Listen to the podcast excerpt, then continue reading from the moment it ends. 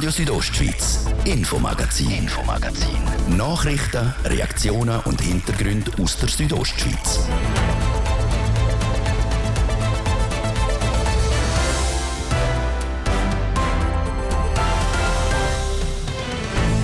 Der Abstimmungssonntag ist Geschichte. Wir schauen nochmal zurück. Beispielsweise hat sich das Stimmvolk in Zitzers für ein sogenanntes Geschäftsleitungsmodell entschieden. Ein Gemeindevorstand hat dann nachher nur eine strategische Aufgabe und der wird dann reduziert von sieben auf fünf Personen. Was sich weiter ändern wird, die Vor- und die Nachteile und auch welche weiteren Gemeinden auf das Modell setzen. Und in Thusis da brauchen die Schülerinnen und Schüler mehr Platz. Das, obwohl das Schulhaus erst im Sommer 2018 in Betrieb genommen worden ist. Was da dahinter steckt, wir sind dem nachgegangen. Und das Schweizer Stimmvolk das wird immer behördenkritischer, weil es stimmt immer weniger nach den Empfehlungen von Bund und Ständen. Ja, das ist sehr speziell. Seit 2019 kommt das ein bisschen öfter vor. Wie sich das erklären lässt, unser Politolog hat die Antwort. Das ist das Infomagazin bei Radio Südostschweiz. Im Studio ist Seraina Zinsli. Einen guten Abend. Gestern war der grosse Abstimmungssonntag. Vier nationale Vorlagen sind vor das Schweizer Stimmvolk gekommen. Wir schauen nochmal zurück und schätzen ein, das mit unserem Politexperten Lukas Lauener. Adrian Kretli berichtet. Vier nationale Vorlagen. Einmal Ja für das Tabakwerbeverbot zum Schutz von Kindern und Jugendlichen, Nein für das Medienpaket, Nein für die Abschaffung der Stempelsteuer und ebenfalls ein Nein für das Tier- und Menschenversuchsverbot. Das ist die Bilanz vom gestrigen Abstimmungssonntag. Ist Politexperte Lukas Launer. Schauen wir nochmal schnell zurück. Du hast die Zahlen ein bisschen genauer können. Hast du deine Schlüsse daraus gezogen? Was fällt dir da auf bei der Analyse?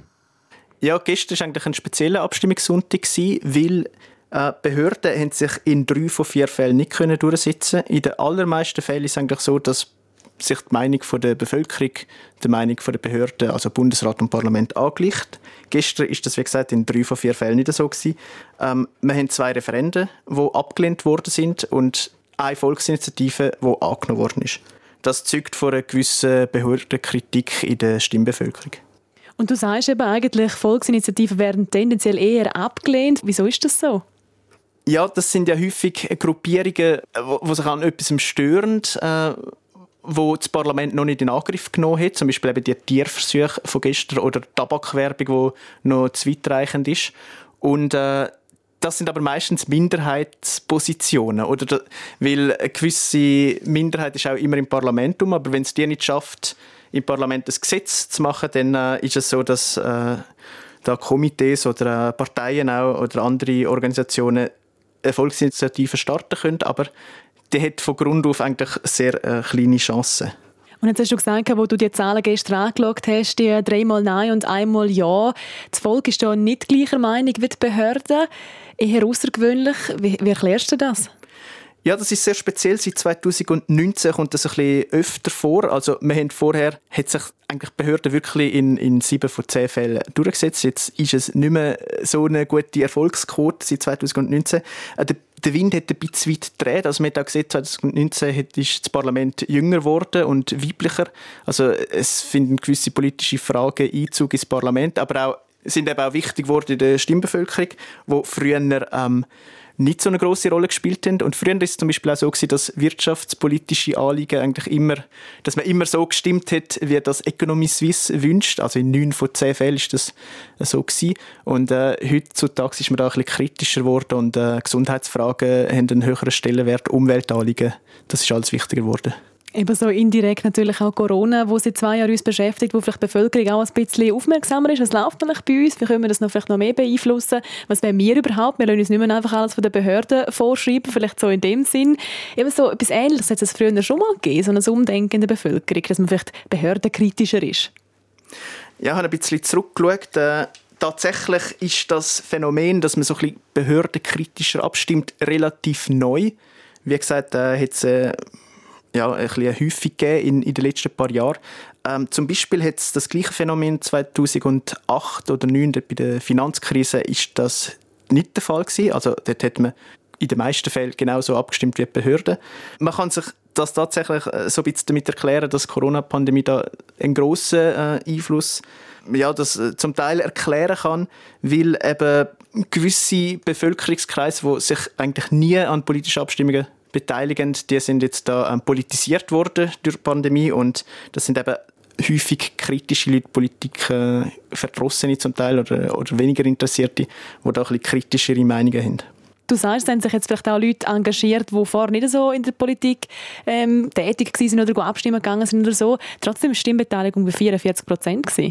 Ja, das ist eigentlich erstaunlich. Im letzten Jahr, äh, 2021, äh, haben wir eine Rekordstimmbeteiligung von 57,5 Prozent im Durchschnitt. Und äh, jetzt ist sie wieder ein bisschen gesunken. Also man kann sagen, jetzt ist sie eigentlich wieder ein bisschen zurückgegangen in den Normalbereichen der letzten zehn Jahre. Aber man kann davon ausgehen, dass, dass die auch wieder ein bisschen ansteigt. Das sind jetzt vielleicht nicht so die Themen gewesen, die die breite Stimmbevölkerung äh, interessiert. Das Adrian Kretli im Gespräch mit unserem Politexpert Lukas Lauener.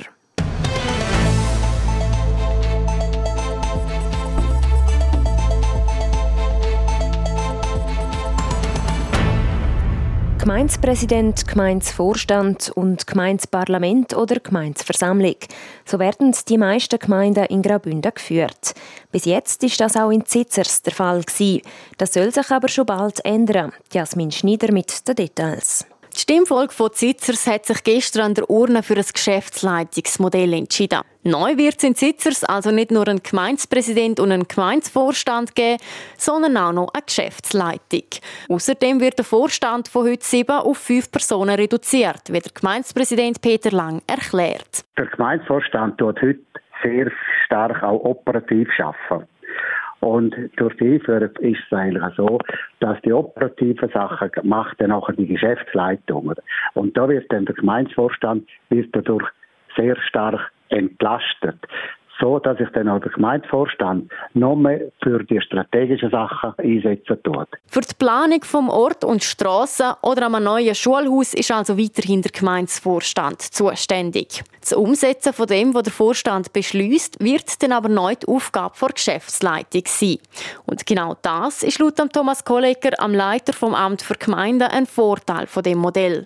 Vorteil sieht man zum Beispiel darin, dass Geschäftsleitung Aufgaben vom Vorstand kann wahrnehmen und ihn entlasten kann. Und dort denkt man insbesondere so an Routineaufgaben, wo viel äh, Zeit bindet und wo eine Geschäftsleitung entpolitisiert schneller kann entscheiden. Geschäftsleitungen tagend in der Regel häufiger, haben einen anderen Rhythmus als beispielsweise der Vorstand. Das Modell hat aber nicht nur Vorteile. Als Nachteil könnte man ins Feld führen, dass die Vorstandsmitglieder, die eben nicht in der GL sind, ein Informationsdefizit haben oder dass es so eine Art Zweiklassengesellschaft gibt. Trotzdem meint der Gemeindepräsident von Zitzers, dass mit dem neuen Modell das Amt vom Gemeindevorstand attraktiver werde. Schließlich wird die neue Geschäftsleitung, die unter anderem aus dem Gemeindepräsident, der Leiterin von der Forst- und Werkbetrieb und dem Leiter vom Bauamt besteht, der Gemeindevorstand entlasten. Denn schon heute ist es schwierig, zum Leute zu finden, die das Amt antreten wollen. Der Zeitaufwand ist dann sicher kleiner, oder? dass man dann eher Leute finden, die sich für so etwas zur Verfügung stellen können. Aber die Anforderungen werden grösser. Da bin ich überzeugt. Denn strategisch schaffen, das heißt auf Jahre raus muss man Konzepte erarbeiten und äh, das denke ich äh, ist sicher nicht einfacher. Und dass das Modell funktioniert, zeigen schon heute andere Bündner Gemeinden. Nochmal der Thomas Kolleger. Es sind mittlerweile 28 von 101 Bündner Gemeinden, die das Geschäftsleitungsmodell eingeführt haben oder zumindest Grundlage der Verfassung geschaffen haben. Dazu sind zum Beispiel Nenna, Gemeinde Albula, Alvra, Zellerina, Schlarinia oder das Land Schlenz. Wie ein Sitzers hat sich nämlich auch die Stimmfolge von Land Schlenz gestern für das Geschäftsleitungsmodell ausgesprochen. Die die entsprechenden Gesetze müssen jetzt im Anschluss aber noch ausgearbeitet werden. In Zitzers hingegen wird das Modell schon bald umgesetzt, das aber schrittweise. Im ersten Teil nimmt die Geschäftsleitung im Sommer ihren Betrieb auf und der Vorstand mit neu fünf Leuten startet dann am 1. Januar. Zur Einführung des Geschäftsleitungsmodells in Zitzers hat Jasmin Schneider berichtet.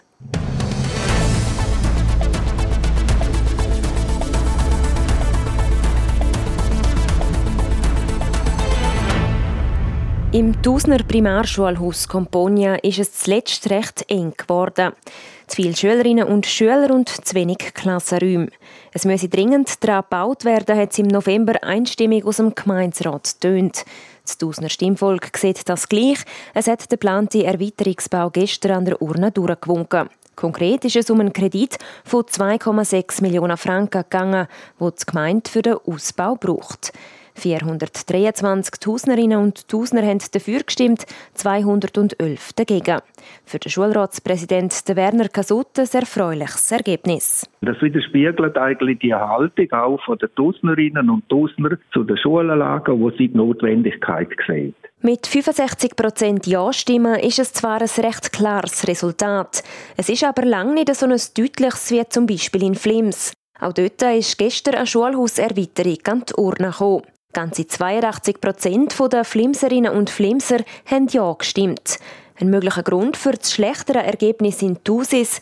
Das Schulhaus Componia ist noch recht neu. Erst 2018 ist das als Ersatz für die über 50 Jahre alte vorherige Schule gebaut worden. Da dazu der Werner Gasut. Das ist natürlich immer ein bisschen diskussionswürdig. Warum muss man schon äh, jetzt wieder Schulraum schaffen? Aber das ist im damaligen Projekt so vorgesehen, dass man die Anlagen so baut, dass man sie modular erweitern kann. So hat man zwar schon im 2018 auf Vorrat gebaut, wie der Werner Kasut sagt, die zusätzlichen Räume sind jetzt aber schon alle wieder beleidigt. Bei so einem Schulneubau können wir zwar die steigende Geburtsrate einplanen, ein anderer gewichtiger Faktor hat man die Dosis aber nicht in der Hand. Was man nicht planen könnte, ist Zuwanderung. Und wir haben doch einen recht hohen Anteil an fremdsprachigen Kindern. Und äh, das planen, das ist äh, sehr schwierig. Das ist eine Blackbox. Wir haben gerade letzte Woche Knallauffall einfach wieder fünf Kinder gekriegt zum Einschulen. Also das geht von Woche zu Woche, kann das schwanken um eine Drittel Klassengröße. Weiterer Raum im Schulhaus bräuchte man auch für die Schulleitung. Die war bis jetzt im Tausender Ratshaus, aber auch dort werde der Platz langsam knapp. Der Ausbau vom Schulhaus Componia ist laut Werner Kasut eine relativ unkomplizierte Sache. Schon beim Neubau 2018 hätte man eine mögliche Erweiterung berücksichtigt. Wir haben die ganze Infrastruktur vorbereitet, also sei es Treppenhaus, Heizung, Sanitäranlagen, die ganze Technik, die ist eigentlich vorbereitet auf eine Erweiterung, auf einen Anbau. Also wenn denn das irgendwie in 10 Jahren oder in 15 Jahren nicht mehr langt, dann kann man wieder ein Modul anbauen. Anfangen bauen will die Gemeinde im September. Wenn alles nach Plan läuft, können die neuen Räume pünktlich zum Schulstart 2023 eingeweiht werden.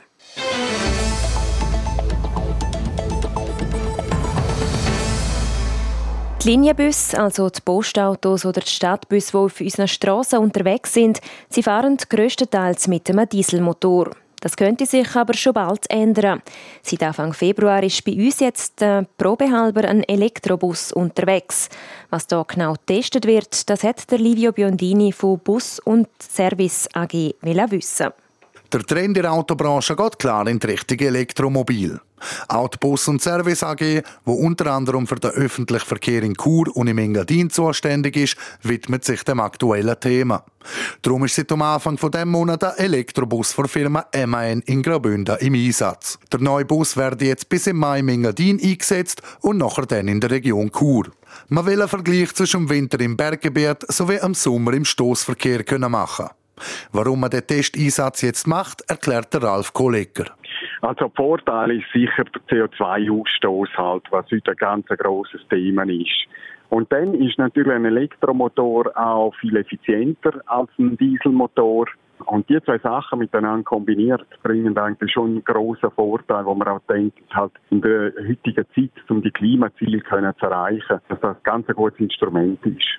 Der Bus braucht 10 Stunden, bis er vollgeladen ist und mit einer Ladung schafft er je nach Einsatzgebiet bis zu 270 Kilometer. Wir haben so Tagestouren, die unter 200 Kilometer sind, aber wir haben natürlich auch Tagestouren, die äh, über 300 Kilometer laufen. Und wir möchten einmal schauen, welche Tages, wie viel Prozent von unseren Tagestouren jetzt zum Beispiel mit einem so Modell kann abgedeckt werden, über die Nacht am Depot kann geladen werden. Und dass man noch einmal eine Ahnung hat, ja, wie könnte das in Zukunft gehen. Darum werde das jetzt auch im Engadin getestet. Die Bus AG sowie der Hersteller MAN sind gespannt, wie sich der Bus in der Kälte und im Schnee verhalte und eben dann auch im Sommer bei wärmeren Temperaturen. Der Livio Biondini hat berichtet. Das ist Radio Südostschweiz mit dem Infomagazin. Im zweiten Teil schauen wir unter anderem auf den Auftakt der Februarsession im Grossen Rat und auf eine Baustelle, wo der ein oder andere einige Nerven gekostet hat. Das gerade nach der Werbung, den Nachrichten am Wetter und dem Verkehr. Du, wo hat's eigentlich die grösste Auswahl an BMW Neufahrzeugen? Bei der Alpina Group, denk. Die haben über 200 Neufahrzeuge Lager. Und wenn dir keiner passt, kannst du deinen Traum BMW auch zusammen konfigurieren. Oh, wow, dann muss ich dort gerade vorbei. Weißt du, was das Beste? Wenn du einen vom Lager nimmst, musst du nicht einmal lange warten, bis du deinen Traum BMW hast. Die Alpina Group, Ihr kompetenter BMW-Partner für sofort verfügbare Neufahrzeuge und individuelle Werksbestellungen in St. Gallen, Wittnau und Chur. Mehr auf alpinagroup.ch oder vor Ort. Übrigens, ab dem 26. Februar können Sie den neuen BMW 2er Active Tourer und ab dem 12. März den vollelektrischen BMW i4 in allen Betrieben der Alpina Group ausprobieren. 14. Februar, ihr hört Radio aus der Ostschweiz. Es ist eine Minute über halb sechs. News Update. Mit dem Fabio Theus. Vier Jahre dauerten die Bauarbeiten an der Autobahn A3 zwischen Walenstadt und Murg. Der Streckenabschnitt konnte fristgerecht instand gestellt werden. Die Sanierung der A3 zwischen Walenstadt und Murg kostete 170 Millionen Franken und soll die Verkehrssicherheit für die nächsten 15 Jahre gewährleisten. Die FA-18 Kampfjets der Schweizer Armee sind aufgerüstet worden. Es sind neue Systeme etwa für die Navigation eingebaut worden, wie das Bundesamt für Rüstung Armaswiss mitteilt. Ausstehend sind demnach noch Anpassungen der Flugzeugsoftware. Diese Arbeiten sollen bis Ende 2025 abgeschlossen sein. Kostenpunkt 450 Millionen Franken. Die Schweizer Heilmittelbehörde Swissmedic hat ein Zulassungsgesuch für den Corona-Impfstoff von Novavax erhalten. Es handelt sich um einen sogenannten Proteinimpfstoff. Er ist in der Europäischen Union bereits zugelassen. Der Impfstoff kann bis zu sechs Monate in Kühlschränken gelagert werden, was vor allem für die Logistik vorteilhaft ist. Die Schweizer Fluggesellschaft Swiss fliegt vorerst weiter in die Ukraine. Das bestätigte eine Unternehmenssprecherin gegenüber der Nachrichtenagentur AWP. Allerdings nutzte die Swiss den ukrainischen Luftraum für Überflüge nicht. Zudem sind die Flüge in der Ukraine zeitlich verschoben worden, sodass die Mitarbeitenden nicht in dem Land übernachten müssen. Wetter. Präsentiert von Tanzschule Home of Dance. Die Tanzschule in Kur für alle Partens. Von Disco Fox über Salsa bis zu Hochzeitstanz und Bachata. www.homeofdance.ch es hat jetzt praktisch überall zugezogen bei uns in der Südostschweiz und vor allem im Süden schneit oder regnet es zum Teil schon recht intensiv. Im Norden sollte es jetzt noch trocken bleiben. In der Nacht kommt dann aber verbreitet Regen oder Schnee auf. Das dann auch im Norden und am morgen haben wir vor allem am Vormittag noch Regen oder Schnee mit einer Schneefallgrenze auf äh, etwa 600 bis 800 Meter. Dazu erreichen die Temperaturen morgen an dem grauen Dienstag maximal 5 Grad im Churer Rheintal. Im Ilanz gibt es 3 und auf der Lenzerheide minus 1 Grad. Verkehr. Präsentiert von Mobilreisen24, Ihre Partner für Wohnmobilvermietungen im Bündner Oberland. Mehr Infos unter mobilreisen24.ch. Wir fangen an mit dem Strassenzustand. Schneebedeckt ist aktuell die A13, Tusis Bellinzona, und zwar zwischen San Bernardino und Pian San Giacomo. Und schneebedeckt sind auch verschiedene Pässe, unter anderem der Bernina, der Julier, der Lukmanier und der Maloja Pass. Und dann jetzt Schnee unter anderem auch auf der Engadiner Straße zwischen Maloja und Breil und auch im Puschlaf ist die Straße zwischen Poschiavo und Campo Colonio zurzeit schneebedeckt. Dann werfen wir noch einen kurzen Blick in Feierabendverkehr, Stadt Chur. Da haben wir im Moment Stau oder stockend auf verschiedenen Straßen, unter anderem im Bereich Postplatz Wellstörfli. Denn im Gebiet Rossboden, Autobahn Kreisel Chur Süd und auf der Masanzerstraße stadtauswärts. Dort auf der Masanzerstraße stadtauswärts, dort braucht ihr im Moment bis zu 20 Minuten länger. Viel Geduld wünschen wir und weiterhin eine gute und sichere Fahrt. Verkehr. Und hier bei uns geht es weiter mit dem Neuesten aus der Region. Ich gebe zurück in die Redaktion zur Serena Zinsli.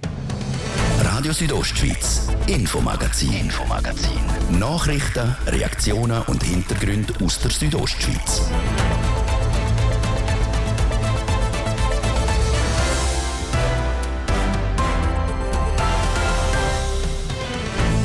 In der Februarsession vom Bündner Grossrat ist es heute um die Wasserkraftstrategie gegangen. Die Bündner Regierung schlägt vor, dass der Kanton zusammen mit den Gemeinden die Mehrheit an den Bündner Wasserkraftanlagen übernimmt. Weil die Konzessionen der Betreiberfirmen laufen aus und sollen nicht verlängert werden. Was das Ganze für Folgen hätte, das klärt unser Reporter vor Ort im Grossen Rat. Und Vier Jahre ist auf der Autobahn A3 bei Murg und Wallenstadt gebaut worden. Jetzt ist das Projekt abgeschlossen. Und das auch im definierten Budgetrahmen. Für den hat das Bundesamt für Straßen etwa 170 Millionen Franken gerechnet. Was man sich konkret von den Neuerungen erhofft und warum auf der A3 trotz Abschluss vom Projekt immer noch gebaut wird, das ist eines unserer Themen im zweiten Teil vom Infomagazin. Im Grossratsgebäude hat heute die Februarsession vom Bündner Parlament angefangen. Und gestartet ist das Parlament mit einem grossen Brocken. Die Botschaft zur Wasserkraftstrategie vom Kanton für die Jahre 2022 bis 2050. Es berichtet der Martin De Platzes. Der langen Rede kurzer Sinn, Graubünden will seine Wasserkraftwerkanlagen zurück. Die Regierung schlägt vor, dass die auslaufenden Konzessionen nicht mehr verlängert werden und damit kommt es zum Heimfall. Denn nämlich würden der Kanton und Konzessionsgemeinden die Mehrheit an den Bündner Wasserkraftwerkanlagen übernehmen. Mit den heutigen Konzessionen überlassen die Gemeinden den Stromproduzenten das Wasser und die können so den Strom produzieren und verkaufen. Eine derartige Konzession Konzession kann man vergleichen mit einem Baurechts- oder einem Pachtvertrag. Die Konzessionen laufen die nächsten Jahre aus. Die Bündner Regierung will die nicht mehr verlängern, so dass der Kanton und Gemeinde die Mehrheit an den Wasserkraftanlagen hätten. Und der Clou ist, dass der Kanton und Gemeinde die Anlagen zurückkriegen zum Nulltarif, sagt der Energiedirektor Mario Cavicelli. Wir werden die Anlagen nach dem Heimfall zu rund 70 bis 80 Prozent gratis zurückkriegen. Und wir werden für einen Anlagewert nur so mit 20 bis 30 Prozent müssen zahlen. In Zahlen geredet, wenn eine Anlage 100 Millionen Franken wert ist, während die beteiligten Gemeinden und der Kanton 70 bis 80 Millionen hängt ab von der Anlagequalität gratis kriegen. Das hat man abgemacht damals, wo man Konzession erteilt hat. Man hat gesagt, wenn wir dir das Baurecht geben, darfst du das Haus aufstellen, aber ich darf es gratis übernehmen.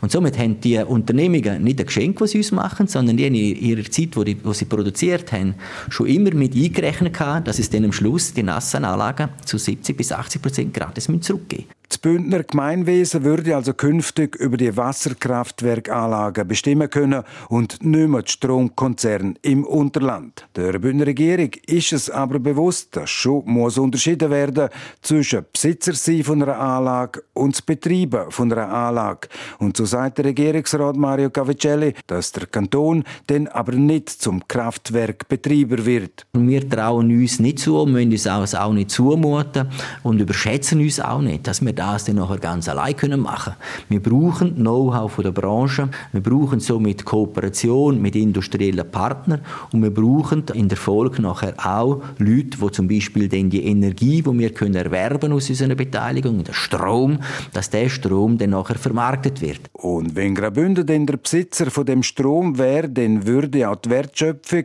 damit im Kanton bleiben, Arbeitsplätze, Steuereinnahmen und Investitionen in der Talschaften und mit Blick auf die Einnahmen aus dem Stromverkauf sagt der Mario Cavicelli, dass man ja nicht Katz im Sack kauft. Entscheidend ist bei der Wasserkraft, dass die Bestandeswasserkraft, die wir haben, die existiert schon seit Jahren Jahre und Jahrzehnte. Wir kennen die Anlagen in- und auswendig. Wir wissen, zu welchen Kosten das sie produziert. Wir wissen, wo welche Investitionszyklen noch hängen und wo etwas zu tun ist und wo wir eine frische und neue Anlage haben. Konkret, die Produktionskosten sind uns bekannt. Und somit hängt das Ganze noch davon ab, ob man dann durch die Verwertung, durch den Verkauf von Energie einen höheren Preis erzielt, als die Produktionskosten sind. Und von dem muss man können ausgehen. Ein anderes wichtiges Ziel in der Wasserkraftstrategie vom Kanton ist die Versorgungssicherheit mit Strom. Wenn ich da an die Bundesrätin und Energieministerin Simonetta Sommaruga denke, wo seit Wochen zum Thema Versorgungssicherheit am Weibeln ist, dann ist die Versorgungssicherheit das Wort der Stunde. Auch die Bündner Regierung weiss, dass der Kanton Graubünden nicht zu jeder Zeit den Strom für sich selber produzieren kann, wo im Kanton gerade gebraucht wird. Wir sind auch während gewissen Phasen auf Stromimport aus dem nahen Ausland angewiesen, genauso sehr, wie wir gerne unsere Überproduktion gerne ins Ausland oder in andere Kantone weiterleiten. Und das mag vielleicht erstaunen, sogar bei dem Umstand, Umstand, dass wir viermal mehr Strom produzieren im Jahresdurchschnitt, als was wir verbrauchen. Also wir brauchen zwei Terawattstunden, produzieren aber rund acht Terawattstunden. Und selbst bei dieser großen Menge sind wir zwischendrin in gewissen Phasen, in gewissen Tagen und auch Stunden, vor allem im Winter, auf einen Import angewiesen. In diesen Fällen können wir dann als Haupteigentümer künftig mehr selber bestimmen, als das heute der Fall ist und damit die Versorgungssicherheit von der Bühner Gesellschaft und Wirtschaft mit Strom erhöhen, ist die Regierung überzeugt. Der Martin De Platzes hat berichtet, die Debatte im Grossen Rat zur kantonalen Wasserkraftstrategie die ist noch im Gang.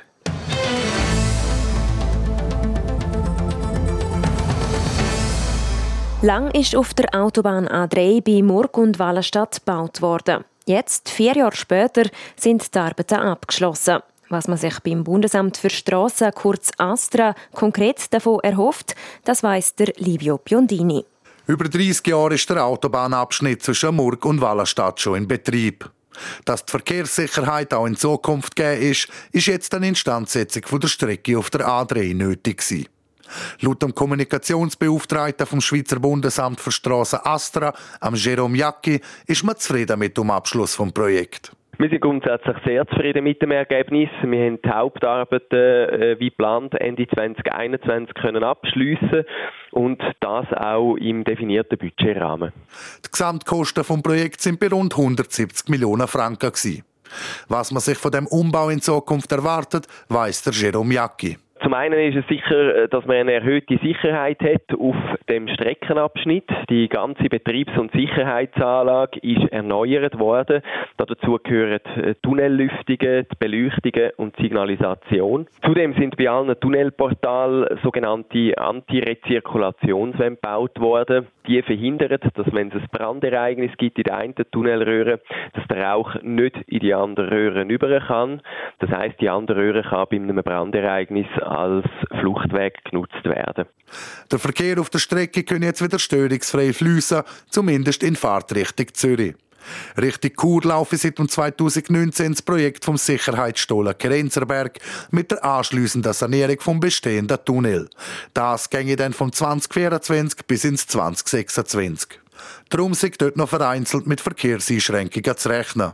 Warum die Instandsetzung vier Jahre gedauert hat, ist einfach zu erklären. Wir hatten zwar schon eine vierjährige Bauzeit gehabt, wobei aber in den Wintermonaten aufgrund vom Ferienverkehr nicht gebaut worden ist. Und um den Verkehr so wenig wie möglich zu behindern, hat man eigentlich sämtliche Arbeiten in den Sommer, Frühling, Sommer, Herbstmonaten durchgeführt. Zudem hat man die Bauarbeiten auch grundsätzlich nur in der Nacht durchgeführt. Das heißt, es sind zwar jetzt schon vier Jahre gebaut worden, aber die effektive Bauzeit ist natürlich viel kleiner, weil man nur in der Nacht gebaut hat und in den Wintermonaten nicht gebaut hat. Trotz gewisser Lieferschwierigkeiten und Engpässe wegen der Corona-Pandemie sei es möglich den Bau wie geplant der vorgegebenen Zeit abzuschliessen. Auf dem Abschnitt Murg-Wallenstadt es das jetzt aber für die nächsten 15 Jahre gewesen. Was mit der seit Jahren stillgelegten Raststätte am Wallensee passiere, könne er nicht sagen, da der Bund nicht Eigentümer der Liegenschaft ist. Wenn die Raststätte das Problem für die Sicherheit auf der Straße darstelle, könne man reagieren. Beim Rastplatz gegenüber hätte man darum auch handeln Genau, also der, der Rastplatz der hat nicht mehr den geltenden Sicherheitsnormen entsprochen. Eine Anpassung wäre auch nicht möglich und nicht verhältnismäßig gewesen. Und darum haben wir uns entschieden, aus Sicherheitsgründen den Rastplatz zu schliessen. Inspektionen werden die auf allen Strecken laufend gemacht, um die Sicherheit auf der Straße weiterhin gewährleisten. Der Livio Biondini im Gespräch mit dem Jerome Jacki vom Astra am Bundesamt für Strassen. Sport. Präsentiert von CELS, am Zentrum für Leistungsdiagnostik und Sportmedizin im Spital Thusis. Für Athleten, Achtsame und Ambitionierte. CELS.ch